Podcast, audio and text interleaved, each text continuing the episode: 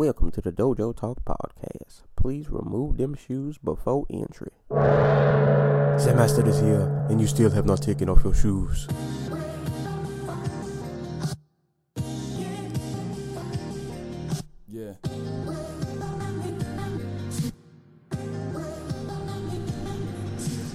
Living every day to define man's mission. Look into the sky for divine transmission. Deaf man's vision makes the blind man listen. Eyes on the prize, this is blind ambition. Thank you.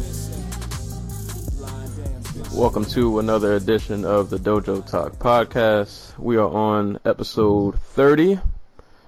Um, yeah, 30. We're gonna say 30. I, I recorded too much these last couple of days, so we're just gonna go with 30. That sounds like a good number. Um, I'm back with my host, the Anti Cool. It is a hot, a very hot, humid, muggy, deadly day on the East Coast. what's what's going on, man? I was wearing a hoodie last week. right. you know what's weird is like as hot as it is, I still bring my hoodie to my job because because you don't know what's gonna happen. yeah, Like, we could go in in the morning, it'd, it'd be 90 degrees. By the time we come out at like 6 o'clock, it, it'll be like 60. and then I don't know about where you work, but we we do this weird thing with the air conditioner where like Oh, yeah. yeah, it'll it'll be like 30 degrees for a couple hours and then it'll get hot again and then it gets cold again. So I have to keep the hoodie disposable. It, it has to always be there. This one girl at work, I work um, at the at the library. We have a little desk heater, so like for when it gets cold, she still uses it. it's the middle of June. Because it, it, sometimes it just gets so cold in there. Man, it is, it is, it's real. This weather. So I, I guess I would, we'll just uh, start off with that. So a, a few disclaimers. Um, you guys might hear my fan in the background. You may hear his air conditioner. Um, I have no AC in my house right now, so it's hot. Like it is unbearably hot. Um, my laptop, uh, it's not broken, but my screen doesn't work anymore. So I have an HDMI cord running from a broken laptop screen to my TV, but somehow my TV is projecting what my screen should be showing. I, I don't know how that works, but it, it's working, so I'm not going to complain. But I'm at an awkward angle you were recording. smart about it. I had to be resourceful. My, my, my last uh, computer was the same thing as yours, except my screen was like shattered into a million different pieces, and it wouldn't turn on anymore, like yours. So I just got a new one. well, I need to get a new one. I got I got, I got some damage on this this laptop, boy. It's, it's been through the ringer. But yeah, I'm, I'm, I'm hopefully the audio isn't bad on my end, you guys. If it is, it's because I, I have to hold my microphone for this entire podcast, so I'm gonna try not to put it too close to my face, and at the same time, I don't want it too far away so you don't hear me. So bear with me. It's hot. It's you know, we're gonna make it work though. We're gonna make it work. Ah, so today we got uh definitely got some fights to talk about. Um, lot of lot of bodies got caught on this main card. a lot of fights didn't uh did not go the distance, which was a good thing. It made it pretty easy to rewatch a lot of these fights. Um, I guess we will just start from the top. Mark Hunt, Derek Lewis. Um, I was definitely looking forward to this fight. It, I can't even say this played out the way I thought it would. It, I don't really know what I thought was gonna happen. Well, actually, you know what? I didn't think it was gonna go. I think it went four rounds. I didn't think it was gonna go four. I thought somebody probably would have got KO'd with by like the second, but um, yeah, it it it, it was weird. Derek Lewis had this whole, you know, the thing that I hate most to see when people keep their back against the cage, and it, it kind of felt like he did that repeatedly over and over. While he did throw a pretty large barrage of kicks this fight, like I know he's kicked before. I don't know if I've ever seen him kick this much. I don't know if that was a part of the game plan, but he he definitely threw a lot of kicks, a lot of body kicks, switch kicks, threw a couple Yeah, of kicked the shit out of um, what's his name? Or am I confusing him with? oh, Did he fight Jared Rosholt? I feel like I don't think he did. I feel like if he would have fought Rosholt, that'd have been on the highlight reel somewhere. Well, it was like in yeah, he fought Rosholt in Legacy FC. Okay, all right, that was before that. Okay. He he, he beat the he, like, he landed a big ass head kick on him. Yeah, he he had a lot of kicks going. Um, props to both of these dudes because they were landing some hits that, like, there there were just multiple points where I thought somebody was just gonna die, and I mean Derek Lewis ended up getting TKO'd, but like he he ate some pretty hard shots. He delivered some pretty hard shots. The uppercut he landed a couple of of flush times, and then there would be moments where like Hunt would hit him with a really hard overhand right, and then Lewis would somehow counter and land back. And I, I would just think that one of them was just gonna fall out at some point, but somehow they went four rounds and no nobody really fell over until the end. I think this fight was more of um Hunt just a lot of pressure, just a lot of moving forward. Lewis having his back against the cage for majority of the fight. Through you know he had his kicks going, but they it, it wasn't it wasn't enough. I don't know, like his output just didn't seem to be there. And Hunt picked his shots pretty well. Like I said, he, he I think he stunned him a few a few good times. Uh, I think the second was it the second? I think the second round he he stunned him. Maybe the third I can't remember, and then the fourth it.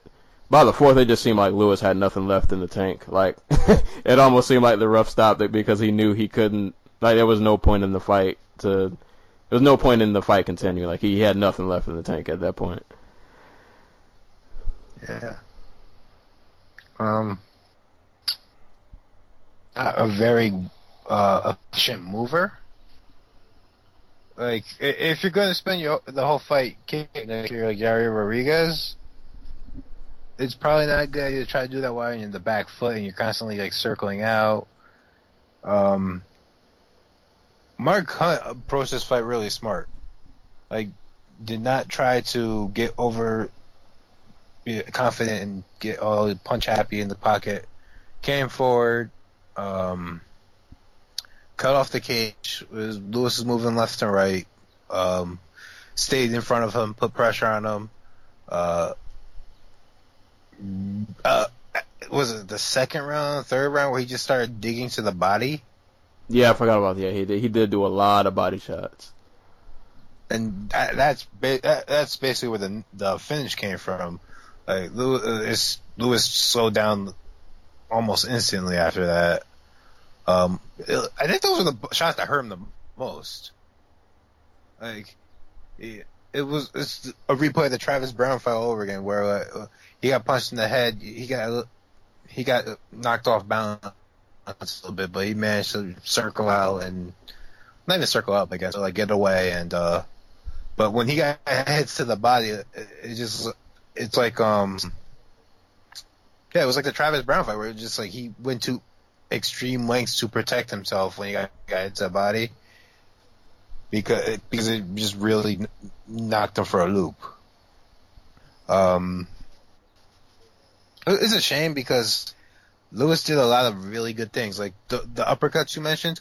One of the things I really like that he did in the first round is uh he, I think he only landed one or two is Hunt went for the overhand right as he as he does, and what he does is he dips his head all the way down.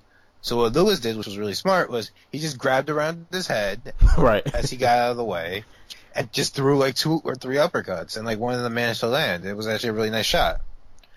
And and that's where Lewis succeeds the most, where he's just able to put his, his power on people in spots where they mess up or they just stay in exchange with him too long.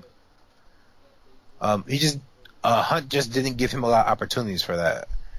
Uh, like I said, he was he's not a very efficient mover. When he moves left and right, he's probably not going to be attacking. So really, the only times he presented any offense in this fight is when those brief moments when Hunt was like a two or three feet uh, uh, out of range, and he would throw um he would he would throw one of those jumping kicks, or he would take a step forward to throw the one two, and sometimes that would land because Lewis has just ridiculously fast hands. But they would never catch him at like the zenith, I guess, of, of like where the snap is. Right. So uh, Hunt would be able to eat them, or he'd move out the way because he could see them coming because Lewis was from uh, so far out. Yeah, it was just a really. This is probably the best Mark Hunt performance since. um I'm trying to remember a time when he didn't almost die. yeah, if I say his last couple fights have been, they've been they've been a little rough, but yeah, I guess the I I guess you could say like the mirror and like Bigfoot fights, but those weren't. Yeah, I think this is yeah. Th- I think like you said, this is probably This his is- smartest fight in a while. yeah. I, I say this is the best fight he's had against somebody who is not way way past it since um the the Werdum fight Right. where Yeah. he where he basically won the fight up until he got knocked out. He was winning anyway. Yeah, I, thought it was good. Yeah, that you mentioned that. Like they would have brief moments of exchanges, and even when he would land a really hard shot, he didn't go crazy and try to go for a finish. Like he, I think he respected uh, Lewis's power enough that he wasn't willing to just trade and end up getting flatlined. and yeah, those body punches definitely paid off because I think like by the third round. Lewis was he would circle against the cage and like his hands were just completely by his waist. Like there was no there was really no attempt to like protect his his head. Like his arms were just wayside and he literally was just walking left to right. And yeah, it, it definitely Well, they mentioned that in the first round, uh, the, the, like no, the third or fourth round. Um, broadcast team, I can't remember who it is, but my, I was uh, like, did y'all see him in the first round? He don't, he just doesn't keep his hands up. I, I, Lewis's defense is he'll duck his head as he's throwing the counter overhand right. You know what I mean? yeah. I think he's just one of those dudes that's just so strong that I don't know. He, I guess he- he'll take one to give one because he he knows he could probably kill you if he lands flush. But Yeah. Like Lewis's strengths are not in that he is technical. His strengths are in that he he has an understanding of how to fight. As, as weird as that sounds, I guess. Where like he's not just out here um throwing combinations he's throwing in the gym. He's like reading the fight and he he is he has a good sense of timing and stuff like that. You know what I mean? Yeah, those He- um he did a couple of those knees he did landed pretty good. And those Yeah. would like those would just come out of nowhere. Like he would just have these brief just spurts of where he would just randomly land one. And you could tell they hurt definitely a little bit. And for a dude his size, like he's he's pretty agile, but I think I feel like those might have I don't say they did him in, but like I know to do I feel like doing the motion of like a knee or a switch kick probably takes a lot more out from you than throwing like a jab or a hook. I mean the jump the jump roundhouse kicks probably didn't help either. Right, yeah. So he, yeah, by by like the second or third, he probably expended like most of his gas tank, and then in the fourth, he was pretty much just running on fumes. like there wasn't wasn't a whole lot left. Yeah, And- like that bizarre finish was equal parts Mark Hunt just wailing on his body and head and him just being too tired to do anything about it. Yeah, and I I saw people thinking maybe it was early, but like there was a point during that last flurry where like it literally looked like Lewis kind of turned his head as if almost to say like I'm I'm done here. Like Yeah. there's there's there's nothing else here. And even like after he got finished, he sat down like he wasn't protesting. He he he knew that it was over. Like it was I didn't think it was a question. But Yeah. so So so props to Mark Hunt because he got knocked out bad like three months ago. right. And So he basically hopped right back into camp for this. Right. Against a dangerous dude, like against another dude who who could have knocked him out again, like, and it probably wouldn't have been pretty. And he he managed to leave, not taking too much significant damage. Um, and at what, 43 years old? Yep. Good luck with your lawsuit, brother. Yeah. oh, I forgot about that. It's a it's a doubly good week. The judge ruled that the UFC can't throw out his lawsuit. So now, now that I think I don't know a lot about civil court, but I think they're going to the discovery. Hey, So th- th- we're in good good week for Mark Hunt. hey, man, winning your hometown, 43 years old.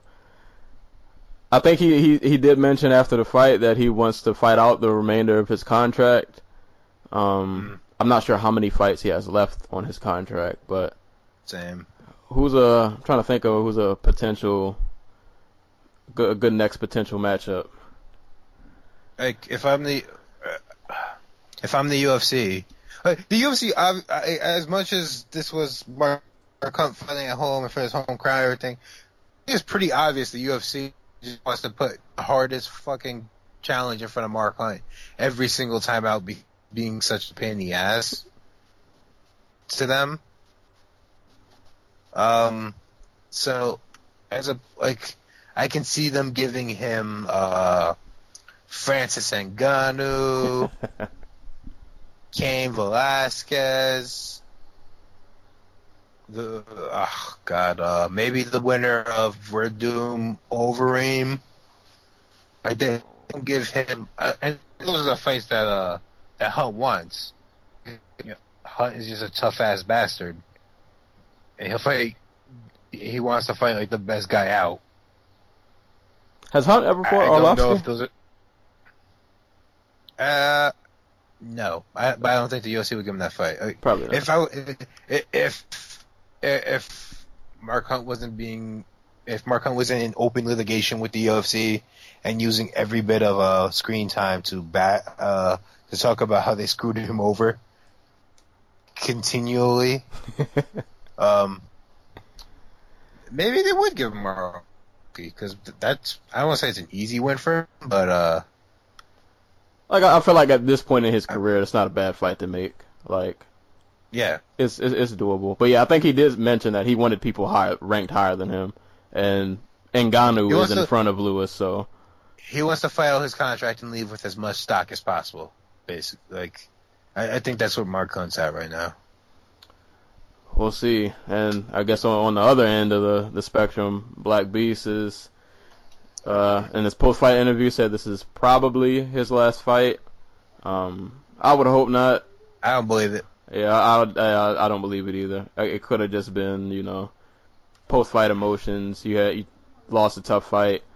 Um, but you you never know though. You you never know. But I, I would hope that this isn't his last fight, or at, least come back, give me one more. I know you got another KO in you, and I know you got another great post fight interview in you. Um, so yeah, I definitely hope he he comes back. But yeah, shout outs to Mark Hunt, man. 43 years old, still putting it on people. And he he looked in pretty good shape too, I'll say too. Like Yeah, he, yeah, he, he did. Like he looked really slow against Yeah. yeah. also Overeem. That might just be because Overeem is um a, a really good athlete for heavyweight. He moves really well and everything. But he looked really old, and he got uh, he did he didn't throw a lot in that fight. That fight, I don't, I don't think compared to old Mark, I don't think he threw a lot in this fight either. I think he was a lot more economical in this fight. yeah, he yeah, he fought really also, really smart. Also, also helps with Derek Lewis being like being pretty predictable, but right. but he he stayed to the game plan. It, it was really good. So props to him. Yeah. So hopefully we'll we'll see Mark Hunt again. Yeah, good good luck on the lawsuit. and yeah, hopefully uh Lewis will be back. Definitely. money. Yeah. At, at at this point, that's that's the motto in 2K17 for any fighter, man. Get your money, however you can get it. Mark Hunt got like Mark Hunt got like ten children to feed, man. Yeah, man. This shit is not a game to him. uh, moving on to the co-main event. Uh, Derek Brunson and Daniel Daniel Dadbod Kelly. Um, yeah, this fight did not last very long at all, and I feel like the this wasn't the first punch that was landed, but it was the first significant punch that that landed, and it pretty much ended the fight. Um, I can't really say I'm surprised it ended I mean, like um, this. I mean, was anybody really? I, I was I was hoping that that Kelly would have got to have at least one little moment, but yeah, yeah, I don't know. It just didn't happen. They felt each other out for a little bit, and then I think Lewis did like a double. I think it was like a double left, and then followed it with a right. and that yeah, that was that was all she wrote. They, I don't, they It- didn't even it- need the ground and pound. Yeah, it's it's, fun, it's funny though. Um, after the the Evans fight, I spent a lot of time talking about like how great um Kelly's trap game was, where he would he was able to grab uh Evans' lead hand and fire a left hand down the pipe or something like that. Right. That's what got him knocked out here. Like, Uh, like he tried to go two on one on um on God it was on Brunson's um freaking uh, on his double jab on his lead hand, and Brunson's like, okay, I'm gonna just throw it right over your shoulder. Because it, like, he literally they were both southpaw and Kelly goes to grab uh Brunson's lead hand, his right hand on the opposite side, so he reaches across his own body to go two on one on his hand. And I, I'm, sure there's like precedent for that in judo, but for boxing and kickboxing, you you try to parry with the same side the same side hand.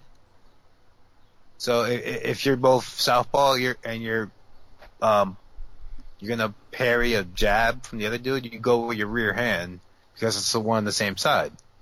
You don't reach across your body and just leave your chin wide open like that. yeah, it, it the results did not end well.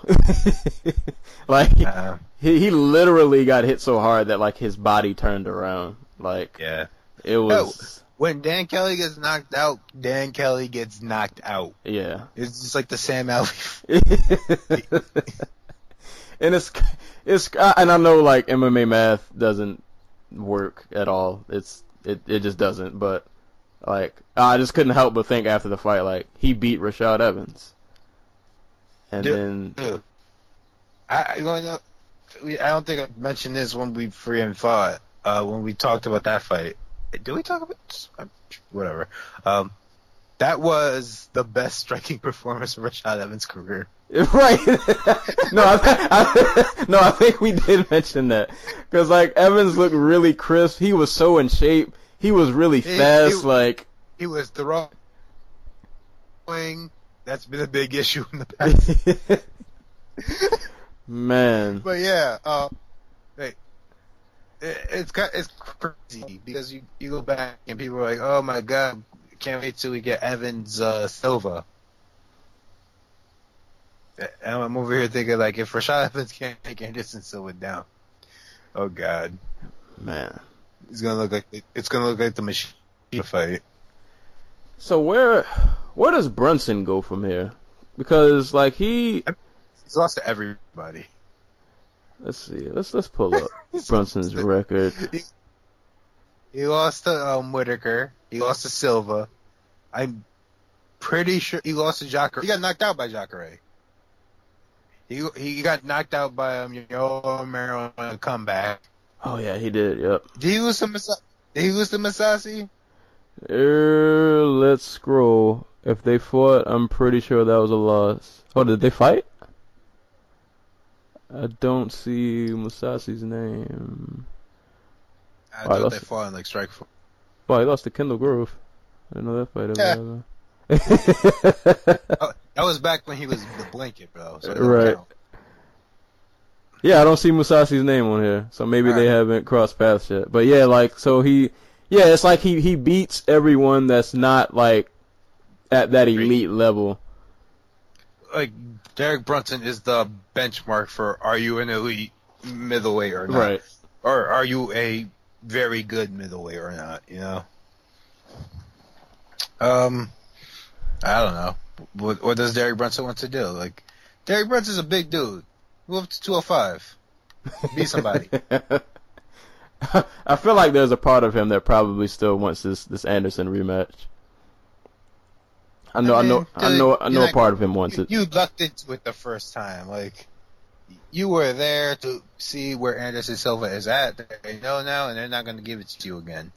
Maybe he fights Dave. Like, is Brunson boys with Dave Branch? Um, I don't know, but I'm looking at the rankings and they're right behind each other. Branch is at nine, Brunson's at eight. So, hey man, So I would wa- say, like, I would say, make the Chris Weidman fight.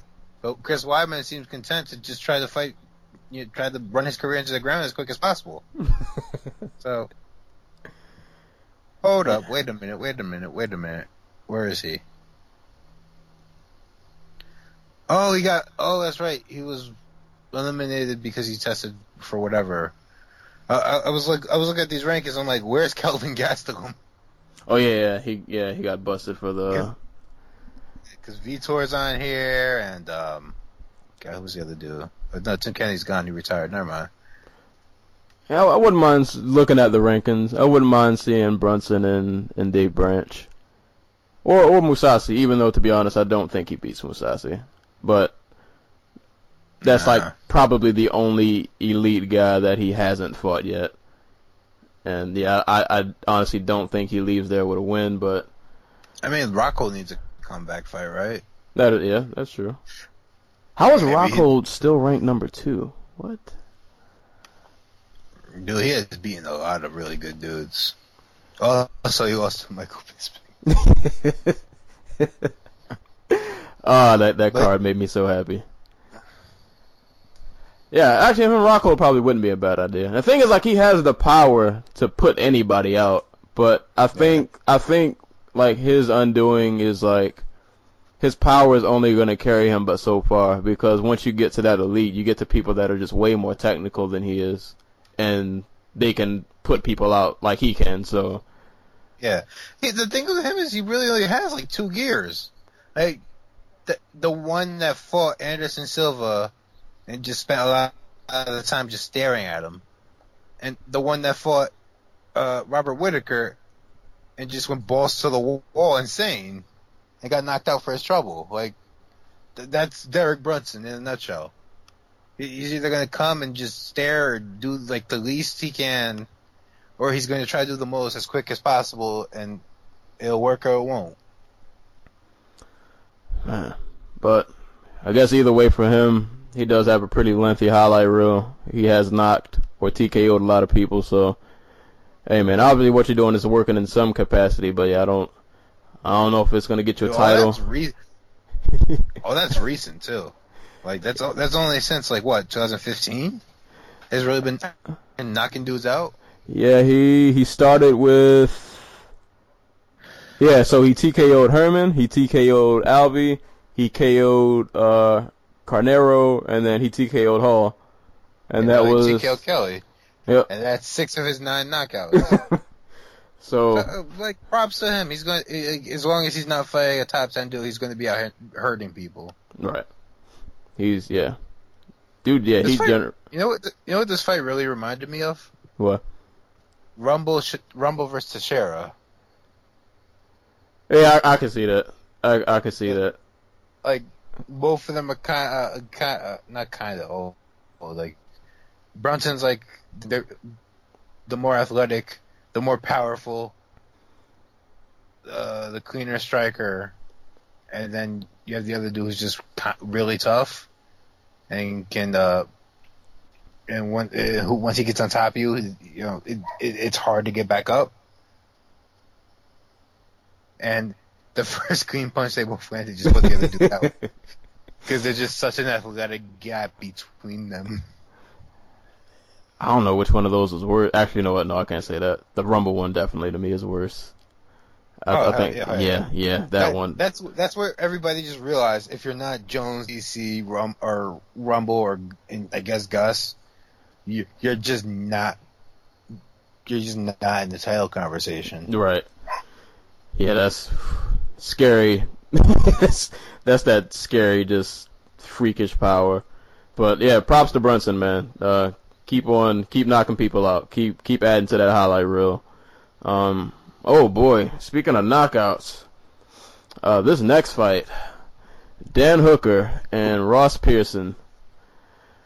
Whew. Um, so first, Could we just start out by saying that Dan Hooker used to be featherweight? and He made Ross Pearson look like a flyweight. Yeah. like, this is, this is a big boy. A big, tall, lanky dude who just, like, yeah, the- first round, he just chewed Pearson up with leg kicks. and I felt like the whole like the entire first round, Pearson just couldn't like figure out the whole distance. He couldn't get past the reach. It, it just it just didn't seem like he could put anything together. And meanwhile, Hooker's just tearing his legs apart. And then the second round, when to me it, it kind of felt like Ross was somewhat figuring things out for himself. Like he, he landed a few good lefts. He had the whole, uh, you know, he was doing like the left right bob and weaving, trying to like throw feints, trying to get in. And he did land a few good hits. And then, uh, I think Hooker caught on to the whole bobbing and weaving. and I'm trying to remember, I think Pearson, Pearson threw something before he got knee. Like he threw like a right. And then I It think was a he, left hook. It was was a left. left hook. and then he was, he was, because that was the punch he was throwing that um that was catching Hooker in the second round. Like if you go back, like Hooker's bleeding a little bit from the nose, yeah. or at the very least it's really red. Those were all left. Like he initiated exchanges in the second round coming forward with the, and that's what was landing on the Hooker. In between parts where Hooker was just jabbing the fuck out, like the jabbing the fuck out of his face. Yeah, and he But um, yeah, knees, man. Yeah, he. I think he threw the left, and then like I think he was going for the weave. Like he was going to Oh, yeah. to the duck. duck and and yeah, at that point, Hooker just seemed like he figured it out because the knee was waiting was waiting right for Pearson's face, and yeah, that oh, it was hard to watch because I, I felt like Pearson was finally gaining ground, like he was about to make it a fight, and then right when it felt like everything was clicking, it just all fell apart in that one moment, and there was no there was no comeback from that knee. Like that that was over. That was, that was an instant. Just you're done. yeah, Hooker's a big. That's a big dude, man. I wonder what the reach difference like- was. uh, Ross is at let's see, a 69 inch reach. Hooker is at a 75 inch reach. Jesus. But like, Hook, like Hooker's mostly, if I remember right, Hooker's like mostly leg. So like when he was when he's throwing those uh, leg kicks, they're from even further out. right. Yeah, that was. So- Is this? That was the I best remember. fight Hooker's short career, by the way. Yeah, I mean that's that's a, a solid win. You know, you get a, a W over over a vet, and you, you get a, a pretty devastating win at that. Is this Pearson's second loss in a row? Oh, fourth. Jesus. Wait, really? Yeah. So KO from Hooker. He lost a split decision to Stevie Ray. And then before that, he lost to Masvidal, and before that, he lost to Will Brooks when Will Brooks came over. His last Oh win. yeah, His last win was in March Chad of last year. Yep, Chad Laprise. And Dude, before that, he he lost.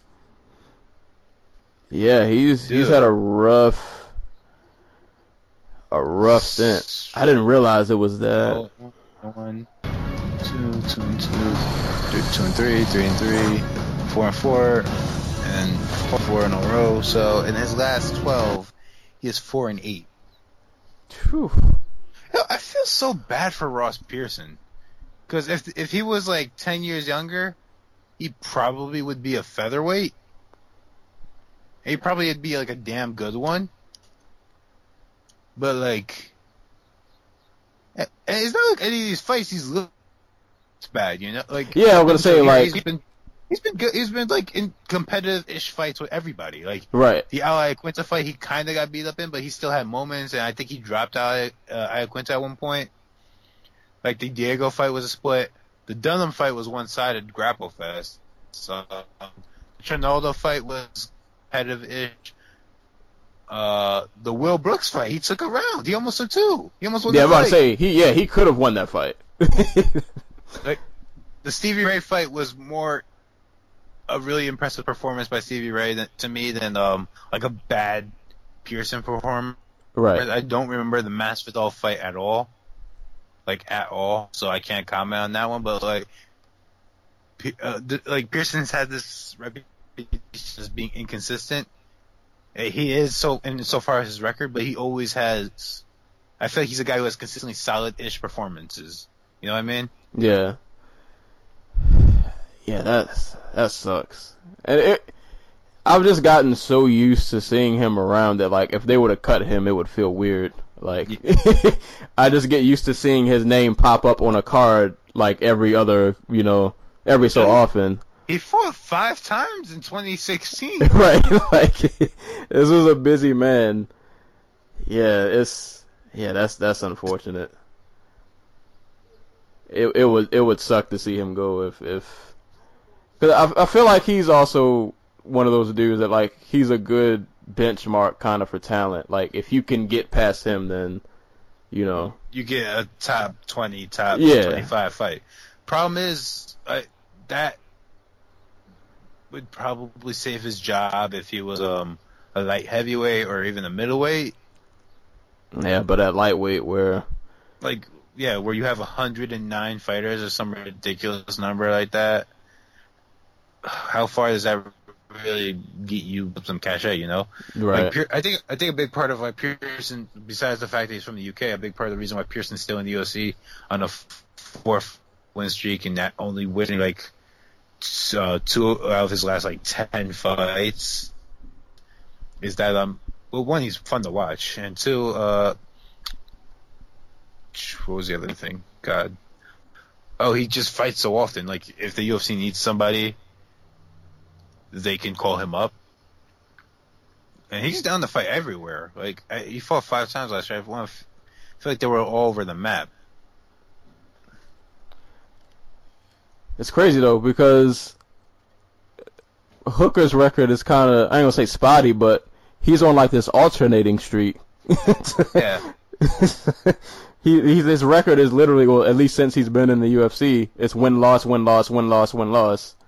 So like he's trying to just put that two in a row. uh, Hooker's uh, do I feel kind of bad for because like his losses are like to uber prospects like Yair Rodriguez, Jason Knight, and when Maximo Blanco first premiered, he was like this super lightweight prospect. And he's and he's a talented dude. Don't get me wrong, but Didn't didn't pan out to yeah, to what we had hoped. But yeah, definitely good good performance from Hooker. Like I I think he could string together a couple of wins and probably at most maybe be he, like yeah, I think he could have a, a solid career lightweight, where he's like a Ross Pearson type. He just shows up on a card every once in a while, and sometimes he wins, sometimes he loses. right. But I think he's gonna be better at lightweight. yeah, definitely. to call the extra weight. Yeah, because this Dude, he is six feet tall. God Yeah, I forgot that he even fought like Yair. like, I, I forgot that that even happened. Yeah, this is a he's a big dude though. Yeah, like I have no idea how he was cutting a 45. But um oh man, do you have the card pulled up in front of you? My internet is yeah. not uh, Yes. cooperating, so I can't see what the next fight is. All right, the next fight is um Ian Cutelaba, who stops Henrique da Silva in 22 seconds. Oh. Yeah, my, this fight my boy Frank Waston Jr. Man, yeah, there's not even a whole lot to really analyze in this fight. Like, There's I think- nothing to analyze. yeah, like Cutelaba Yeah. just he just went he literally just pushed forward and just threw bombs and then we think- can um we can analyze Cutelaba's uh freak I don't even know what to call it. He called a shot. Like he freaking who was it? Was it Garcia or was it um Buffer who was doing ring announcing tonight? Uh, I want to say Garcia. Garcia. Um yeah, Garcia is screaming his name out, and literally marches all the way across the cage, gives Henrique da Silva the freaking th- uh, the thumb to the uh, the thumb across the throat, says he's gonna fucking kill him, and then proceeds to kill him in 22 seconds. Yeah, like he he literally just moved forward. They both threw hands. Cutelaba just landed. A, I can't remember if it was the left and the right or right then the left, and then he dropped him. right, and then left, short hook across the uh, over the shoulder. As Henrique was trying to push away. and then he landed some vicious ground and pound, like just brutal ground and pound. And yeah, that, that was it. That was that was literally it. It's not, it's, there's not a lot to analyze, not a lot to put together in that fight. Uh, just a really I strong think it's guy. important to note. Important to note, Ian Cutelaba. I want to this is his first stop, uh, first stoppage win in the UFC. Yeah, he's not two in the UFC, and that was Hey. first stoppage win. Which, Hey, oh God, see the one I'm thinking about? Yes, he is.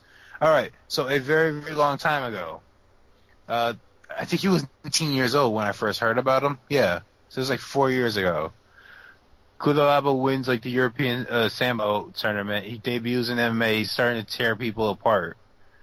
Like they call, uh, there are people calling him like the next Fedor. I tune in to watch him on like Cage Warriors. This is back when he was a heavyweight and he was like literally a, he, looked like Shawn Jordan. He was just like a round ball. I can't remember the exact way I have. I to say he knocked the dude down and then proceeded to kick him across the face in Cage Warriors, and they had to call the fight. They got disqualified. so he did it on purpose. Like he was just uh, I, I think he, yeah, like so when he went across the cage and did the whole throw color thing, I'm like, hey, my boy's back. Hey man, this dude is a a walking just ball of violence. just yeah, that was that was nasty. That that was nasty. Yeah, well, I wish we could give you guys more technicals, but that that was it. That that was that was 22 Uh, seconds.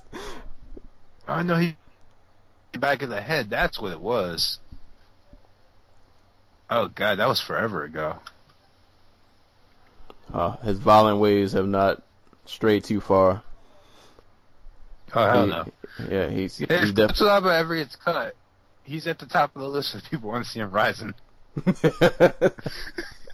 just go over there and just slaughter people, and they just won't even care. Just man, yeah, that that's a scary dude though. I didn't realize how fast a lot of these fights went, uh, because this next fight also did not last very long at all. ben Nguyen, It didn't Uh, even last a minute. right under a minute. Ben Nguyen uh, faces a late replacement, Tim Elliott. Um, I will say though, man, like after watching this fight, it made me want to see the Benavidez fight that much more. But I guess I'll, I'll, you know, I'll be satisfied with what I got because it, it still was great. Um, yeah, man, Nguyen came out, he was ready to go, man. Like he came out with head kicks. Like he he was he was game. He was ready to go. And then I think all I remember is like he came out. They traded exchanges a little bit. I think Nguyen threw a head kick. I think he threw like a couple of punches. And then Elliott went for like a head shoulder like takedown that didn't work out. The patent in women's MMA move yeah. where you just grab the head and give your back up and hope for the best. Yeah, he he did that, got reversed, got his back taken, and Nguyen man, that dude, he he's a leech when he gets on your back. Like he he hung on to that back for dear life, and I think like Nguyen was going for the choke, and Elliott, what did he do? There was something he did I know that kind of aided to him getting choked out. Like I think he tried to push something. I can't remember. I can't remember the the exact thing. Either way, he um yeah he gave up his back, which was not a good idea, and Nguyen just kind of maneuvered his way around and choked him out in very vicious fashion in under a minute. And Yeah. uh, he looked very great. he looked very great doing it. Like this, this is a really fun dude to watch. Definitely somebody to keep an eye on, especially in this division where like any new face is should be welcomed and needed, you know. But yeah, this this Ben Nguyen is awesome, man. That Ben Nguyen is awesome. I like the, I've been high on Ben Nguyen since he made his debut. Um, and he, uh, the fight where he took like no damage. I don't even think that dude landed a punch on. him. Straight Oh up yeah, I don't think he did either. him. In two fights, in fact. Um, yeah. Uh, so to open this fight, Tim Elliott dug down for a single leg. Ben Nguyen proceeded to shake him off, and then kick him, head kick him, with that same leg Same that leg. Tim Elliott dove down on. Like that was some like Nguyen is such a slick ass fighter. Like if you go back and watch his fight with John Herrera and how he's just getting in and out like so smooth. Oh my god, it, it's so it's incredible to see.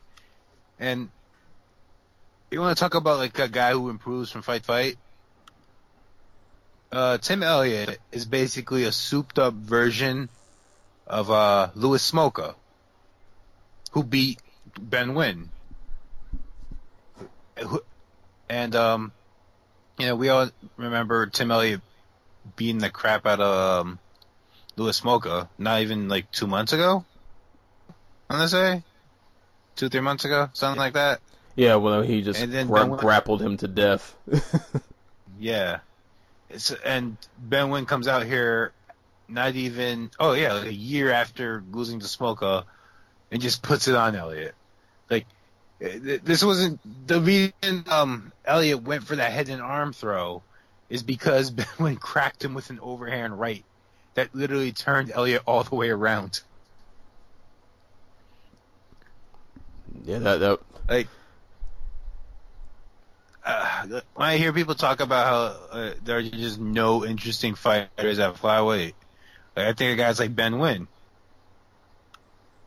and he who's just looks like he's having murking dudes. and he looks like he's just having so much fun. Like, Yeah. this looks like and enjoy it like he's having the time of his life while he's just tooling people. And yeah, yeah, the fact that did, did Benavidez get injured? I can't remember why that fight fell apart.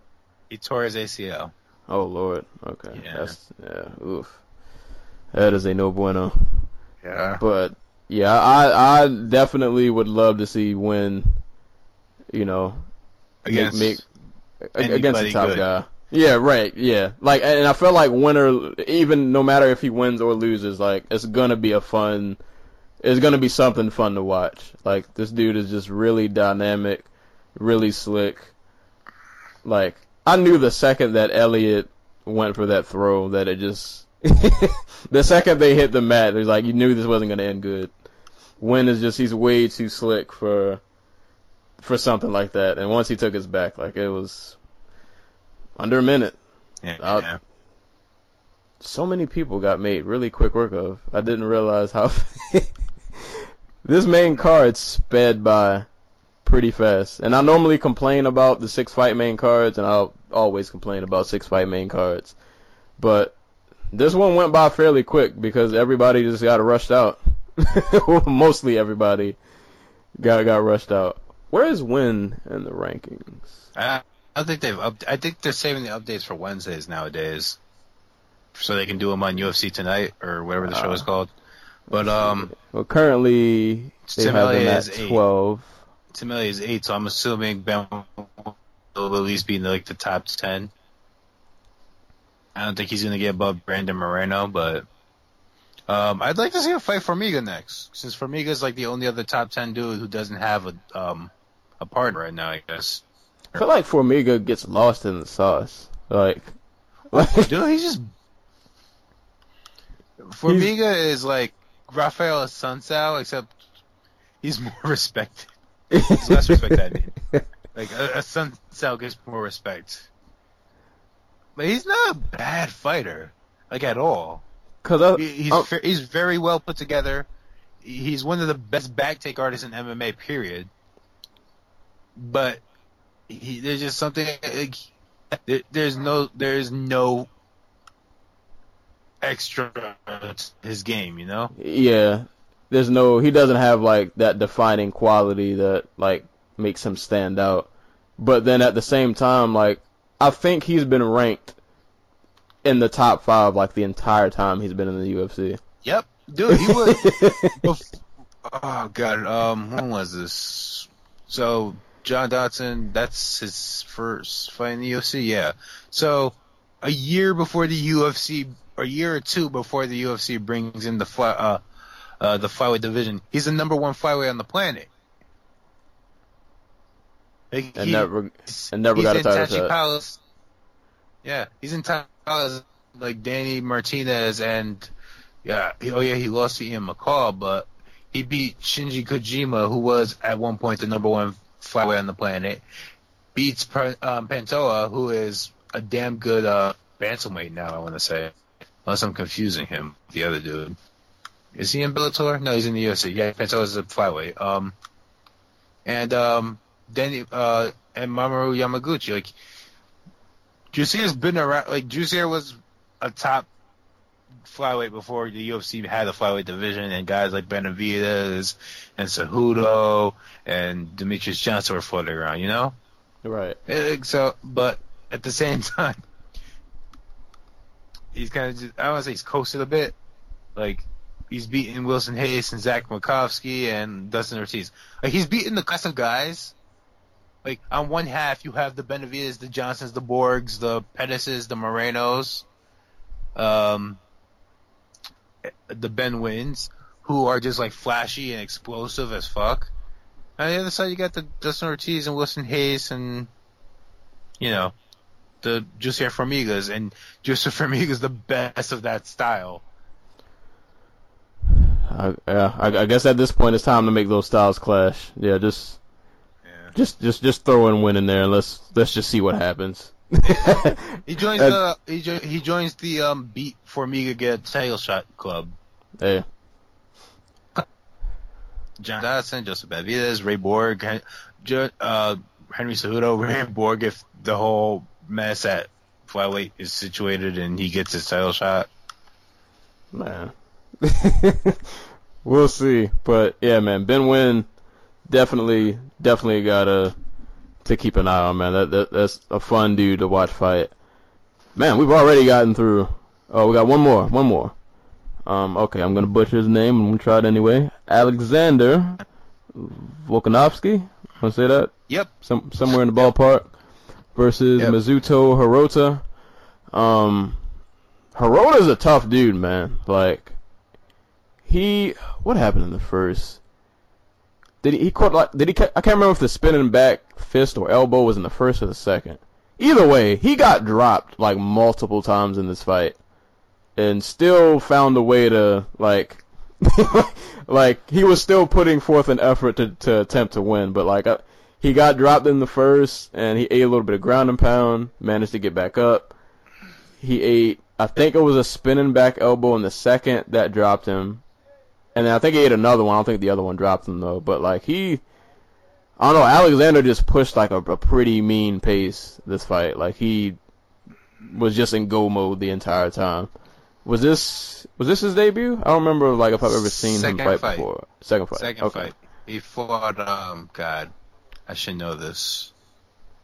I should know this. Uh, he fought Yusuke Kasuya. So he's just out here beating Japanese dudes. he he looks solid though, man. Like there's there's not anything I saw about him that like really stands out like a whole lot. Like he's not like a crazy striker or like a crazy grappler. I will say But- he is he is um I'm trying to think of well, I'm trying to think of somebody else really quick. Maybe besides Frankie Edgar and uh ch- Demetrious Johnson to an extent he might be the best ground and pound artist at 155 and below. He's just so uh, once he gets on top, he's so good at just opening up the ground and pound and everything. And so he hits so damn hard, it's insane. Yeah, he is like he's a tenacious dude. I will give him that. If he if he has one like standout quality, it's that he, he once he gets on top and he's raining down punches, he's as good as anybody else at it. Yeah, I, I don't. I was actually surprised Hirota didn't get like TKO'd or like, and it was crazy because even after the times he would get dropped, like he kind of cleared the cobwebs fairly fast and would find his way back into the fight. I think it was just Alexander just was too. I don't know. Like he was just too much. Like it Yeah. was. It was such a pace. Dude is just really tenacious that Hirota just couldn't get a whole lot off. And yeah, I guess he continues his streak of just beating Japanese guys. but Proud Australian tradition, hey, man, especially on that regional scene. Um, I I really really like Volkanovski as a prospect. Like the one thing holding him back is he is like five six at featherweight. and He's kind of bulky. Um, I'm not seeing a reach, but uh, yeah, that's gonna hold, that's probably gonna hold him back in this division because, like we said, this is a division where guys like Dan Hooker and like Conor McGregor cut their teeth right? before moving up. Um, he's always going to be a length disadvantage. I, I, I and I don't want to be uh anti-Australian or anything like that, but I'm not trying to throw throw dirt on their wrestling, but he- he at one point will face a better wrestler than himself fighting in the UFC. You know. Right. And it is, I, I can't say anything about his um his striking because he beat the crap out of Hirota here, but I don't know where that's at. Um, and the fact that he's five six doesn't give me a whole lot of confidence in it. So it, it'll be interesting. It'll be interesting to see where he goes from here. I know he talked about maybe going down to bantamweight one day, but this is also a dude who used to who won a title in Australia fighting at welterweight. So who knows? so he's got a whole gamut of just Dude, he beat he beat a guy at welterweight who now fights in the UFC at welterweight, Jesus. or, or he used to fight in the UFC at welterweight. I think he got cut. I th- I think though, if if anything, what could work for him is, I think that tenacity will carry over to wherever, whatever division he might find himself in. Like I think even if he doesn't have the the reach advantage or the size advantage, like he might just be able to bully people. Oh yeah, no, he is strong as shit. he might he might just be able to bully people into wins to where like he's just gonna get in your face and there's nothing there's nothing you can do about it. Because like I said, that I felt like if once again props to Hirota for surviving some this this some of these moments, but I feel like if if that was anybody else, he probably would have put somebody out. Yeah. Like, Absolutely. And I think this was a good fight for Volkanovski because you earned that um, they're just dudes in the UFC who might not be all that like all that, but they will take your his power. And Right. He's going to have to to adjust to that. So I, I think that was a good. I was think that was good for him in this sense. Um,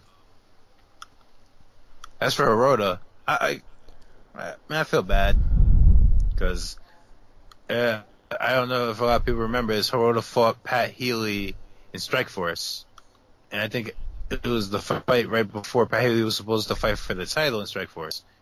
And he beat Pat Healy, but they gave Pat Healy the fight. I was very upset about that. Um, I feel like I should remember this fight. and he beat Rodrigo Damm, but they gave Rodrigo Damm the fight because Brazil. Like, there's a dude who has one UFC win, and it's over Cole Miller. So, and you want to talk about toughness? You can talk about the like the Teruto Ishihara fight, where he survived getting blitzed by her, uh, Ishihara in the first round, and comes back to win the second, third. No. Yeah, this. Hopefully, we'll. Well, he. I think he before this fight it was, it was a draw, right? I'm trying to remember what his record has been lately, Hirota's as of late. Oh yeah.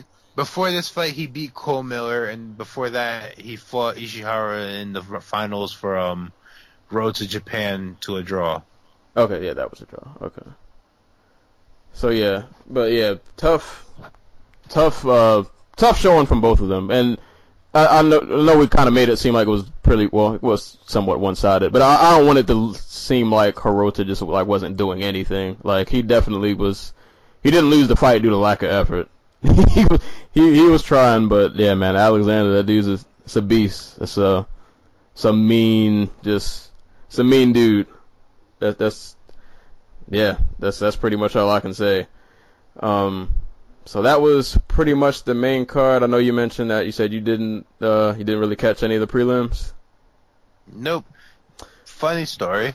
Um, before th- this month, I could probably count the amount of UFCs I missed in like the last set six years on one hand. I don't think I'm gonna catch any of them live this month. man. So hey, man, that's- this. So that's a thing. Well, no, I get it. The way my work schedule is, sometimes it, I always get caught with those, like those overseas cars that might start early in the morning. A lot of those I don't catch, and even the ones I do watch late at night, I punish myself to, stay up late and watch them. Um, but uh, I'll real quick just go through some of the prelims uh, uh, briefly, just to give everybody else their their due diligence, their due shout outs. Uh, I, I'm probably going to butcher this gentleman's name. Uh, Vink, or Vinch, I don't know, Pachel, uh, KO Damien Brown. I want to say this was the KO where I think Damien just kind of walked into a left. just kind of just got put to sleep. Um, next fight, Luke Jumino and Dominique Steele. I believe this was Luke's uh, debut. Um, he had a pretty interesting, kind of weird fighting style, but he, he, he made it work. Uh, still just couldn't really seem to get much off, and then Luke kind of seemed like he was heating up the more the fight went on. And I, I believe Luke was a hometown kid, so shout outs to him. That was a, a pretty good win. Uh, John Moraga and Ashkan Makatarian. Um, this kind of was this is what a fight looks like when you throw a really green guy against a vet and you can just clearly see the difference in experience and skill set. I mean, props to uh Ashkan for I mean he, he took it the distance but you could definitely tell every time they went on the ground like who was the superior grappler. I mean, I think Moraga landed a belly to belly suplex in this fight. He passed guard it, it wasn't like it wasn't like a picture perfect belly to belly, but yeah, like he he and they they mentioned um uh in the pre-fight that Moraga had mentioned that he felt like lately in his last few outings that he had kind of gotten away from his grappling, which is like his bread and butter. And he definitely went back to his grappling in this fight. He he looked pretty good, man. He he definitely looked pretty good. Oskin's a tough dude though, but the grappling was definitely too much. He he went for a few submissions. Oshkin managed to get out of them, but uh, definitely good win from Moraga to get him back on track. Uh, Zak Ottow scored a split decision over Kiichi Kunimoto. I honestly don't remember this fight that much, so I, I can't really give um, any like technical uh, advice or anything, but uh, he got the split decision nonetheless. And the last fight, which was actually a pretty fun fight, uh, J.J. Aldridge versus Chan-Mi Jeon. I think Chan is 19, I want to say, from South Korea. Something like that, yeah. She's only Yeah. had five fights, and I think only one of them is against a woman who had actual fights. Yeah. Like prior.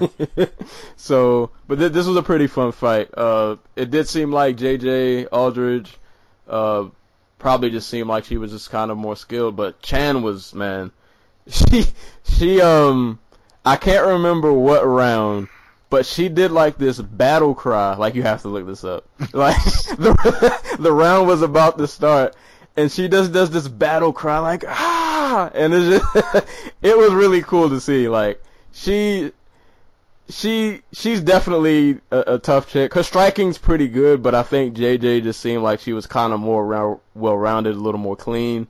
Um, but Chan Chan's fun though, man. She she she's on like some Spartan, you know, you make me bleed, I make you bleed. Like she she she she's a warrior, man. So I'm I'm looking forward to whenever she fights next. When I saw that battle cry, I was like, I'm I'm a fan. I'm I'm definitely with it. But uh, definitely good win for JJ Aldridge. I think I think she came from Invicta, if I remember correctly. J, Um, J, J, yep. Yep. So, yeah, man. Shout outs, to, shout outs to her. That was definitely a, a fun fight. Um, yeah. Overall, this card was. This card is kind of. I feel like cards like this are always fun because, and I tell people this all the time. Like, it's always the cards that don't look great, like on paper, like in terms of like star power, but they still turn out to be pretty, you know, decent cards top to bottom. Like you get good matchmaking. You get to see young talent, people you might not have seen before, and everybody for the most part put on pretty solid performances. Like there weren't, I can't really think of any fights that like I was bored of or like didn't enjoy. Like this was definitely a, a solid card from from top to bottom. Capped off with, you know, Mark Hunt, 43 years old, getting still winning in 2017. Yeah. I gotta mention, Um, man, his his comeback was crazy. Now that I even think about it, like I forget that his record is 13 and 11. Yeah. but Mark Hunt has like the most forgiven record in MMA. He basically has two records.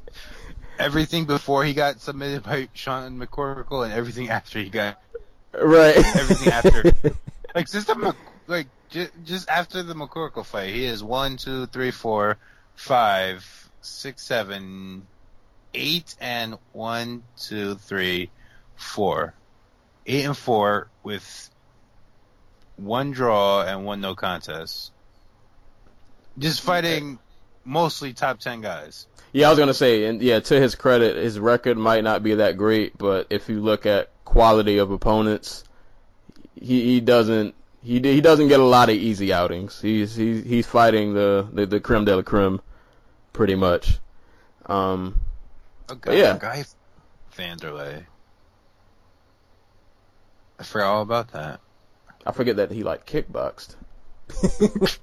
like I, for- I forget, like this dude's been in the game for a long time. Like some there's some fighters I just forget like how long I've been watching them fight, and it's crazy to think like in 2017. It's crazy to think at like one point Mark Hunt, not so long ago, was probably close to a title shot. Like, He fought for the interim title. Oh yeah, yeah, that was an interim title fight. Yeah, like, and I think when that happened, he probably was probably was like 42, maybe. Uh, Can't remember when that when that fight. Forty-one. 41. I think. Don't quote me on that. Um, I like to point out, Mark Hunt started fighting professionally in 1998 as a boxer. Jesus. Man, The man's been fighting for almost a solid 20 years. right? And Like he's, he's still been out there getting wins over top 10 fighters. been fighting than long if some of you have been alive. Like when you came out of the womb, he was punching and kicking people, making making somewhat of a living off of it. Yeah, that's that's uh that's wild. Um, but yeah, yeah, that was uh UFC Fight Night. Was it 110? Uh, solid solid card. Yep. UFC Fight Night 110, and then we got what's next week? Uh, Betch and Holm. What do you what do you what do you think of that fight? I, I think it, I think Bethe Correia can win that fight, and if she does, Holly. Oh God! yeah. You Like- you know what though? It feels Um, like every fight for Holly Holm's like a, a sneak trap fight. You know what I mean? Like th- th- this woman obviously can't go to the ground with people. Like, and the UFC is just consistently matching her up with, um, ha- have been consistently matching her up with strikers the Miesha Tate fight, and she's finding ways to lose. Or should I say she I'll- can't adapt to what they put in front of her? Right. I huh. yeah, I've I've been going back and forth with this fight because yeah, kind of like you, I think I think Betch can definitely win, but I might I might go out on a limb and say Holly will win this because I think you I can't remember what podcast you mentioned it. Bet said she's a KO, uh, she's a KO artist. Oh, that was the last one. Yeah. and I do think with these last few fights, she's been using hands a lot more, more willing to go forward. And I, I, I, I want to say, you never know, but I, I want to say that'll play into Holly, and she'll just be able to get in, get out, counter, and kind of just do her thing for three rounds. But yeah, I feel like with Holly, like you just you never know what's. It's like an Overeem situation. So where like, not that she'll get knocked out. Hopefully she won't. But like even when she's winning, you don't You just don't know. You don't know what's gonna happen. Like uh, like in the UFC, outside of um the the Ronda Rousey win, like wh- where has she ever looked like she was like comfortably ahead? And I guess the Renault fight, but like the way she fights is always like so frenetic. You- feel like she's fighting with all this nervous energy.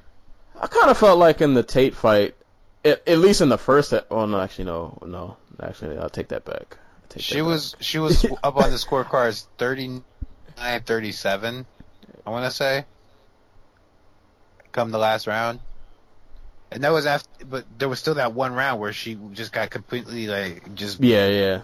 manhandled on the ground. Nah. See, and I, I think, and it's not like Betch doesn't do takedowns, but I, I don't know, I don't know. I, I feel like Holly should be athletic enough and skilled enough that she should be able to avoid takedowns and probably get the better of most of the exchanges. I, I want to say that, but Yeah. yeah, it's it's hard to it's hard to say. She she could she could theoretically lose like a, a close split decision. Like I I could definitely see that happening. Yeah. But uh, who else is on that? Oh, um, guess the other fight. How, how do you feel about Dos Anjos and Saffiedine? Um, I think Dos Anjos should beat the crap out of Saffiedine. To be honest with you, like uh, since Saffiedine has come back from injury, let me let me just make double check on this. I want to say he fought Rick Story, and did he fight somebody else in in the in the meantime, or was that no? He fought Dong Kim. Right. I, I remember. No, I don't. Um. Yeah, um, Saffiedine really struggles with output, and he really struggles with like just not being a physical presence. Like he's not weak, but like he's never assertive enough in a fight where all his technical greatness actually shines through. Right. And Dos Anjos, without the weight cut, and is just going to put pressure on Saffiedine, like probably worse than the way Rick Story did, in fact. And um, uh, unless Saf catches, uh, uh, matter of fact, if Saf catches him with like a head kick, we've seen Rick Story eat like eight of those. Yeah, and I I I, I I struggle to see where Saf is able to keep a full uh, a a fully hydrated Rafael dos Anjos off of him for um for three rounds. So I, I think Sa- I think Saf takes the L in this one. Yeah, it's this is hard. Like I, I love Saffiedine, and it sucks because like I feel like his his record in the UFC doesn't reflect like how good he is, or maybe just how good I think he is. Like like technically, he's probably one of the most skilled dudes out there. But yeah, like you said, like aside from the Hyun Gyu Lim fight, the rest of his UFC performances have been pretty lackluster, like to say the least. Yeah, and it's just, yeah, it's like it's, I don't know what it is that he's just not putting together, but it's just, it's not clicking. And yeah, I know this is Dos Anjos' first go, I think first go at 170, or at least first go in a while. So you always, you know, it's always interesting to see how people's, how they fare when they're in a new weight class, but this is a dangerous fight. Like, the, I get it, Dos Anjos lost the belt, whatever, whatever. The dude's still an animal, man. Like, he, he is an animal. Dude, the the, the the um the fight with Tony Ferguson proved that. Right. Where he went out there, he took everything Tony Ferguson had to throw at him, and he was still com- he was still in there till the last round. So Yeah, man. This this scary dude. So, yeah, man. Saffiedine, if you are not, or you're not on your p's and q's, this is, this might not be a good night. Uh, I I wanted. I can't even say I want either of them to win. Like I'm fans of both, but I'm I'm kind of just pulling for Saffiedine just because I just I want to see him string together a, a good performance. But yeah, I don't I don't know. This this is gonna be a rough one. Uh, this is gonna be a rough one. I'm really interested to see how far uh, Dos Anjos can go at welterweight. Like everybody else at welterweight is really old and really beat up, and, and I, I don't think technically he's worse than anybody in this division. No, like the skill set, like I'm I'm pretty sure his skill set will transfer over. I I well, I guess I'll just have to see how his size, like how big he is compared to to other people. He was kind of a big lightweight too. I don't know. Yeah, yeah, I guess he we'll- was like we'll see. well. Once he started lifting weights, he was well built. Yeah, You know, he I wasn't think- tall, but he he was strong for the division frame wise. I think he'll do good against like the lower tier. I'll be interested to see how he does against like a top five to see if he can. I'm pretty sure he can hang with them like in terms of skill set, but I just wonder if at some point the size might be too big a difference. But Yeah, I don't know. But at the at the same time, like guys like uh, Masvidal and Cerrone have Yeah. climbed their way to the top ten. You know what I mean? Like, And negated the whole the size isn't even an well, argument. uh, well, they're they're both really long. I think, like both of Yeah. the Masvidal and um, Cerrone, but uh, like I I wouldn't pick against Dos Anjos against either one of those guys. You know what I mean? right. So Styles, forgetting about style for a second, I'm I'm curious if he can like do uh, if he can just make it all the way up. I'm pretty sure he'll get close to the top. I don't know how close, but I think he'll he'll find his way into like that top ten, top eight, and then we'll just kind of have to see where he goes from there. But yeah, man, Saffiedine, man, be be ready. Please be ready. This is not gonna be. I got a feel I'm gonna be covering my face after this fight. Like it's it's not gonna be pretty, but it's pretty uh pretty solid card though. Um, uh, uh, it's a fight pass card, but yeah, whatever. shouts to the Leech. He's back in the UFC, baby. China's greatest welterweight. hey man, take it on Frank Camacho. Oh, I didn't know the stun gun. When when was stun gun's last fight? Why do I feel like I just don't see him anymore? Or maybe I'm just forgetting his fights. He fought Saffiedine in December. He beat him. Oh yeah, yeah, yeah, that did happen. That did happen. Alright, We good also to got- see him back. We also got former uh, basketball player Walt Harris. Uh, we got a couple of like six foot flyweights in Justin Scoggins and Yuta Sasaki. that, should, that should be a fun fight.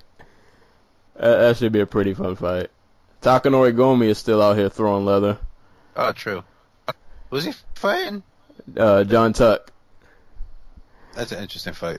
Yeah, so that's damn. that's still Remember That's John still Tuck? happening. Like, dude, that dude had hype. Like a lot of hype. Like, I remember he won like uh what was it? He won oh at Worlds he won like the lightweight uh, no not the lightweight he won the white belt division, and people were like really hyped on him. My uh, me included, but injuries just kept him from developing. man. Oh, he's on a two fight losing streak. Yep. Alright, so yeah, it's a, a interesting card. When is when is uh when is Bellator's next shenanigans? Bellator 180, bro. Two weeks, twelve days from now. New York, the greatest fight card ever assembled by man. oh lord. We also It's going got um, we also got what you call it this weekend. Uh, Andre Arlovsky, uh, not Andre Arlovsky, Andre Ward versus uh, Sergey Kovalev Kovalev. too. It's rematch, rematch, rematch. Yeah. Boxing again, man. Still. I'm well. We'll see how that fight goes, but I'm pretty sure there's no reason that fight won't be pretty good. So I'm just gonna say boxing will probably continue their streak of just dope fights that they've been doing all year. Yeah. Who else is on this Bellator card? I just I gotta take a peek. Got the Rory. MacDonald, oh, not the Rory MacDonald, the um the Lorenz Larkin Douglas Lima fight, Chandler versus Brent Primus, um, King Mo versus not King Mo, uh, it's Phil Davis Ryan Bader too, for the title because King Mo pulled out. So they're just like, fuck it, we're gonna give you a title shot now. Who you Um, got? Who, who, who you got in that? Oh, dude, I'm, I'm, I I am a freaking Ryan Bader loyalist, and he won the first fight. So yeah, I got I got Bader. I got Bader in this. we also yeah, got well, we also got Chinzo Machida, James Gallagher. the Bellator McGregor. hmm for for all intents and purposes. Oh, and Aaron Pico. Aaron Pico, Fedor versus Matt Mitrione. I'll to Um, skip over that fight. Trying to forget that that's a thing. Uh, Gilbert Melendez, his wife, Keri Anne Melendez, she's making, I think it's her MMA debut. Um, oh, and for all you women's boxing fans out there, Heather Hardy's making her MMA debut. According to her, she's gonna make more money in this one fight for Bellator than she has in her other, in any other fight she's had in boxing. That's terrible. Yeah. That's what happens you got when you don't got a TV deal. Like, like she's full on TV once or tw- once now, I think. It was a great fight too. I'll say for for Bellator, I mean, I, I, I I'm not a fan of the Mitrione fight. I, I really don't care to see it. And Son and Wanderlei just gonna be pure shenanigans. But there are some pretty good fights on here, like Lima and Larkin. Like that. That's I don't even know. like, Emma Larkin is like the people's main event. Right, pretty much. Like, if if for anything, if there's one fight you need to watch on this card, it is definitely Douglas Lima and Lorenz Larkin. Like, there's there's no way that's not a fun fight. Like, there's a solid argument that Lorenz Larkin should be like the number one contender for the UFC uh, welterweight title right now. Right. Then he he left on He- he, left on a win streak, right? He left on beating Jorge Masvidal. oh man, yep. And now Jorge It was is it was every bit as convincing, if not more, than uh, Demian Maia beating Masvidal. right. So, and they murdered freaking Neil Magny. I forgot all about that. Yeah, man. Yeah, Lorenz was one of those dudes who like, yeah, the UFC let go, or I can't remember if they let him go if they just didn't want to pay him enough, or how that went down. But Um, yeah, yeah, he was. Like, I think he said he was um kind of embarrassed by their first offer. He's like, I'm gonna go test the market, see what I'm worth. Uh, there were early reports that Bellator didn't want him, like that they were gonna go. With, they were they had Robbie, uh, they had Rory already, and um, they didn't really see a need for him.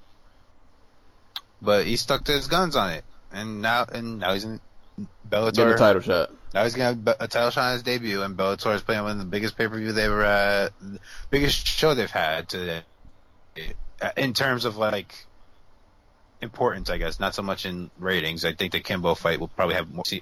Both the Kimbo fights will probably have more people tune in for them. Um, yeah, like, yeah, believe in yourself, people. That's the Lorenz Larkin story. Hey, but you got to back it up too. This Yeah. dude, uh, Uh, he he sticks to his guns, but he has the resume to show why he's deserved the money that he's looking for. yeah, he beat He's- Robbie Lawler, yeah. people. Don't forget, he beat And- Robbie Lawler. Oh yeah, oh that fight did happen, man. Strikeforce, man. I miss, I miss, I miss those days. I wonder if that's the big reason why he was able to sign with them. Like Scott Coker all of a sudden remembered who he was. Right. I wouldn't doubt it. I wouldn't doubt it. And I feel it, man. Like this, I feel like we're gonna see a lot more of this. There's gonna be a lot more departures and people kind of just reuniting with Coker. Yeah, it probably won't be anybody. Um, I don't know, like these loyalists, like uh, freaking Chris Weidman. something. Like, imagine if just like the Strikeforce division, like the Strikeforce middleweight division, just gets tired of um having to wait for GSP and Bisping. they, just, so they, all, they all just peace out. Like Rocco, Jo- Rocco bounces, Brunson bounces, Mousasi bounces. I don't think Mousasi's signed yet. That's another thing. Like I think he's still a free agent. UFC's been having him like do all this promotional stuff for them. Like he, I think he was just on a tour in Europe. He's on UFC tonight. He still doesn't have a deal yet. yeah, that's. And if they, I'll, I'll say it now. If if if Mousasi, if they let him walk, like the Exodus is coming. like if if Mousasi walks, the Exodus is right around the corner. Like everybody, I think a lot of people will follow suit. Might not happen all at once, but you'll slowly start seeing some names just kind of disappear. And hey, man, it's Bellator's time. Bellator, This- Rizin. Like, if Mark Hunt is really content to just like fight out his contract. He's not going to Bellator. He's going to Japan. You know what I mean? Why? Why not go over there, have some freak fights, take off some heads? Mark Hunt versus Baruto.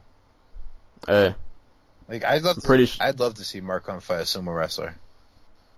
and I'm pretty sure they'll pay him a freakish amount of money Yeah. just. There's a, there's a reason Mark Hunt has been the the focal point of um their their returns to Japan. You know what I mean?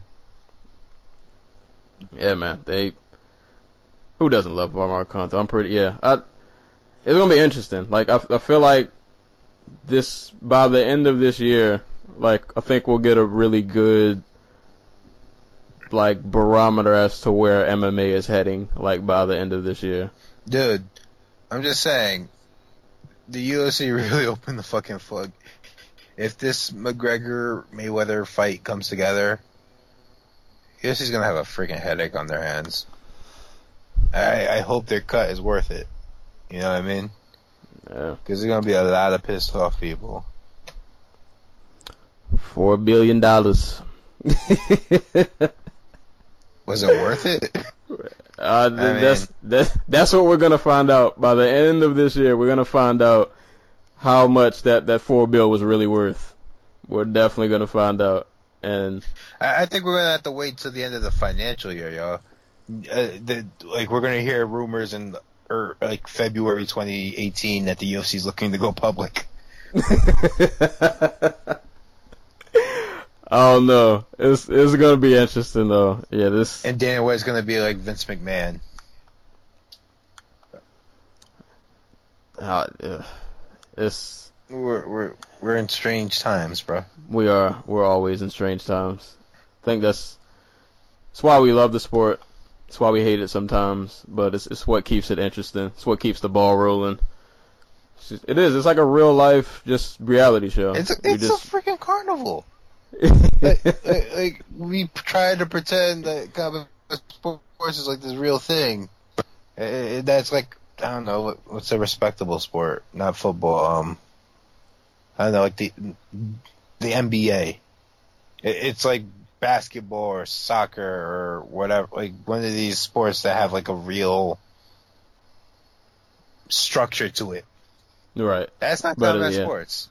It's not at all. They are trying. Especially these last couple of years. It's been they are trying to sell you a, a product in ways that the NFL and the NBA and soccer and baseball are not.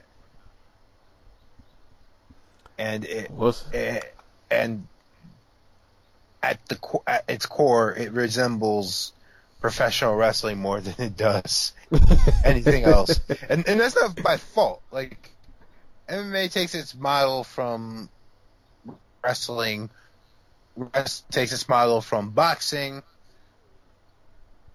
Uh, boxing literally started off as a circus sport. I would be interested. I'm pretty sure it'll happen eventually. Like, they, I want to see like a documentary on like just the shift of the sport at like how much it's even just within like the last five years. Like, it Oh, just seems like or- yeah, like MMA. Like it's it's just dramatically different. You see, that's what sucks about um, the UFC owning basically all the freaking t- uh, the uh, the fight vault worth owning. You know, UFC's not gonna post like let anybody use their footage for anything that's um Negative or even slightly perceived as negative. negative or just so, not even negative, just something that doesn't like kiss the UFC's ass. You know what I mean? Right. Like like, So we're we not won't. We won't. we're not we're never gonna get a, a, documentary about Jon Fitch and the American Kickboxing Academy beating fucking fired from the UFC and banned from having any of their fighters in the UFC because they wouldn't sign their freaking likeness away so UFC can sell video games. You know what I mean? Right. Like that, they're gonna leave that part out. Right. They're gonna leave out, they're gonna leave out the part about Cung, them bringing in Cung Le, um, them fucking up a drug test, fucking up one of his paydays and his reputation, and then getting sued for it. You know what I mean? Like, And depending on how this Mighty Mouse fiasco turns out, It might just not even include him, right. and he's the fucking best champion they've ever had. they're just gonna X his face out in the dark. Yeah, they're not even gonna mention his name. Like they're gonna treat him like he just never existed, like he just wasn't a real person. Like they're gonna go through like most consecutive title defenses. We have Jon Jones, and then we have GSP, and then in second place we have Anderson Silva. They're gonna hard cut, and they're gonna hard cut to like freaking Bonnar uh, Griffin. Like this is where it all started. right. man, yeah, it's it's gonna be interesting, man. This every year is a fun year, but we'll we'll we'll see where this this sport is headed. But uh, guess we're uh, coming up to about the end of the show. It's about an hour and thirty minutes or so. Um, guess for parting shots and shout outs, um, I will give my parting shout out to Glory Kickboxing, even though I only saw two of the fights, I think. Maybe one. No, I saw like two. But uh, mainly shout out to Nieky Holzken and uh, Cedric Doumbé for putting on a pretty great rematch. Um, yeah, I think Doumbé solidly won this fight. Uh, Nieky definitely had moments though. You, he, you definitely tell he's a good power puncher, but I, I just don't think he had enough volume. And Doumbé just was pretty active the whole time, kind of just doing what Doumbé does.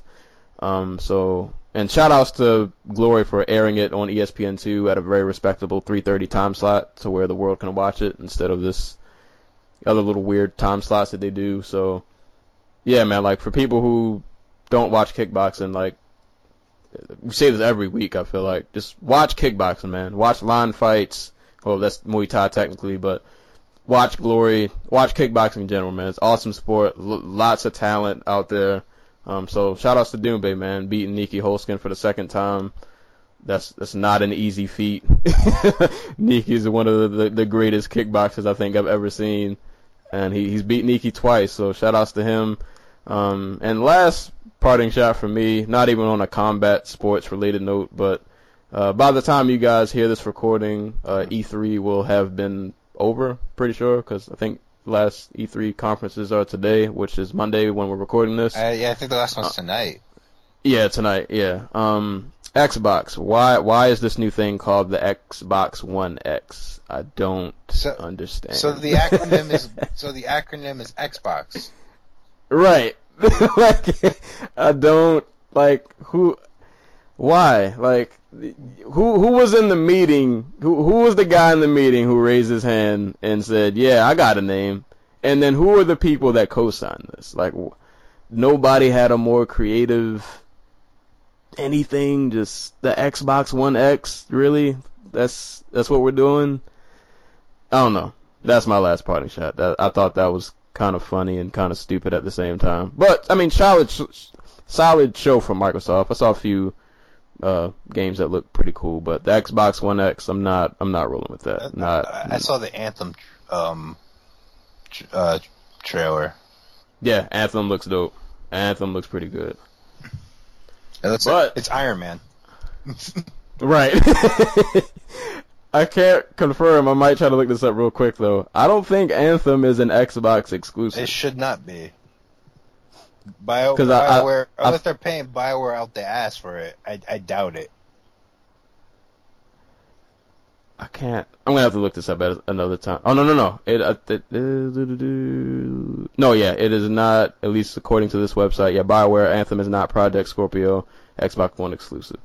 So I was I was gonna say Xbox man if that was an exclusive man you guys probably would have had a pretty big hit on your hands but yeah still a, still a, a solid showing from them nonetheless. But Xbox One X um yeah I don't, I don't know how I feel about that but uh yeah you uh any any parting shot shout outs you got Um, shout outs to greatest female boxer of all time, Cecilia Brækhus, Brækhus from uh, Norway. She defended her like 5,000 titles this past weekend.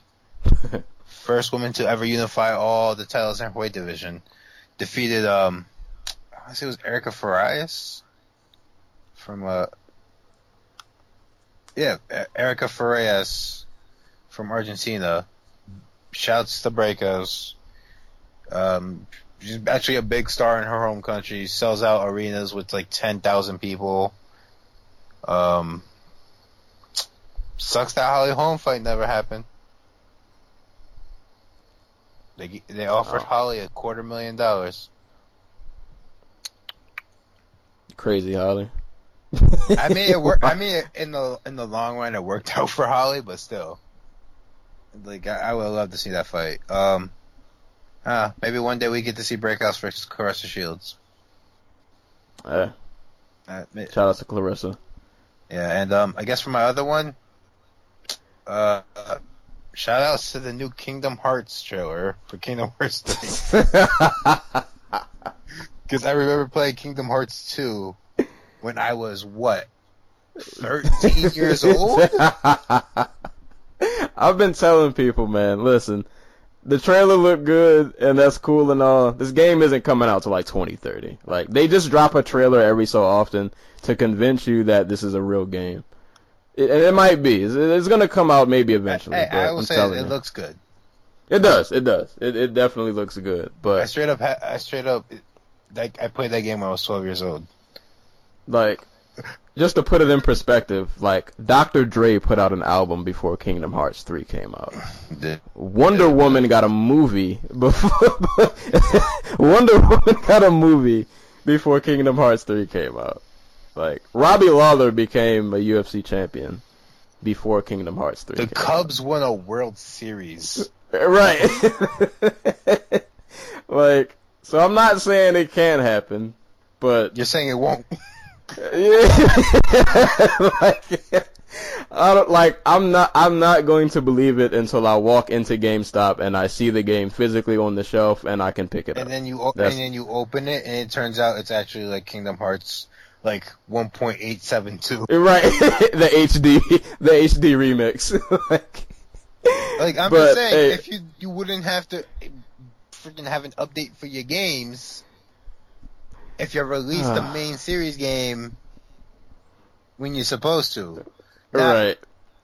12 years later. There are kids in middle school who have never heard of Kingdom Hearts. Oh man, yeah, that was. To But it does look get- dope. Uh, I'm looking forward to the Sony conference tonight. I guess. Um, apparently, that's that Insomniac Spider-Man game was good. Yeah, that looks that looks pretty dope. Yeah, actually, probably after as soon as we finish recording, I'm gonna watch. Um, who went right before we started recording? I think uh, Ubisoft went. Yeah. Uh, so I'll, I'll probably check that out. And yeah, E3. Well, by the time you guys hear this, all of this will already have happened. But Kingdom Hearts won't be out by the time you guys hear this. I Probably mean, won't. won't be out by Yeah. the time you die. Like, Right. Why stress over it? It'll. It'll it'll it'll come out when you're on your deathbed. I Like, am thoroughly convinced that Kingdom Hearts 3 has not come out because the writer is trying to understand the plot from Kingdom Hearts 1 and 2. So he just keeps writing. oh man. Ah. oh, you still there? Hello? Did I lose you? I forgot my mic comes with um with a little mute button. That's the Kingdom Hearts people watching. They're not they're not too thrilled with us right now. But yeah, man. Either way, uh, good good good stuff happened this weekend. Awesome fights. Uh, great revealing of future video games that may or may not ever come to fruition. I mean, wait, is Um, God of War going to get a trailer this year? Are we are we going to get a release date for God of War 3? Uh, we'll see. We'll see. I, I'm I'm I'm pretty sure. I, I want to say. God of War. I'm going to say I'm positive they'll they'll show that. Wait, I'm pretty sure. Wait, which will. God of War is this? God of War um 4? four? I think. Yeah, I think one four. I forgot because I stopped playing after 2. Yeah. I'm, I'm pretty sure that'll that'll come out before. No, Kingdom Hearts. oh, Ah, oh, PlayStation Lifestyle. God of War is releasing on November 8, 28, according to YouTube. hey, Hey, see? you heard it here first. God of War got a release date. Way back Kingdom Hearts. Now we're breaking. waiting. Now we're breaking video game news. Right. Spin-off channel. but uh I guess that's about it for the show. Uh you guys make sure you go to Facebook, type in Dojo Talk Podcast, hit the like button, like the Facebook page, subscribe on SoundCloud, subscribe on YouTube, share with a friend and a friend's friend and a coworker if they like fighting, video games, anime, uh, any any any of those interests. And uh, yeah, so that is the show for today. I'm gonna go try to chill out and calm down from this 95 degree weather that I've been baking in all day. So uh, as always, anytime people are being kicked and or punched in the face, we'll be there to talk about it, and hopefully we will catch you guys soon. So until next time, peace.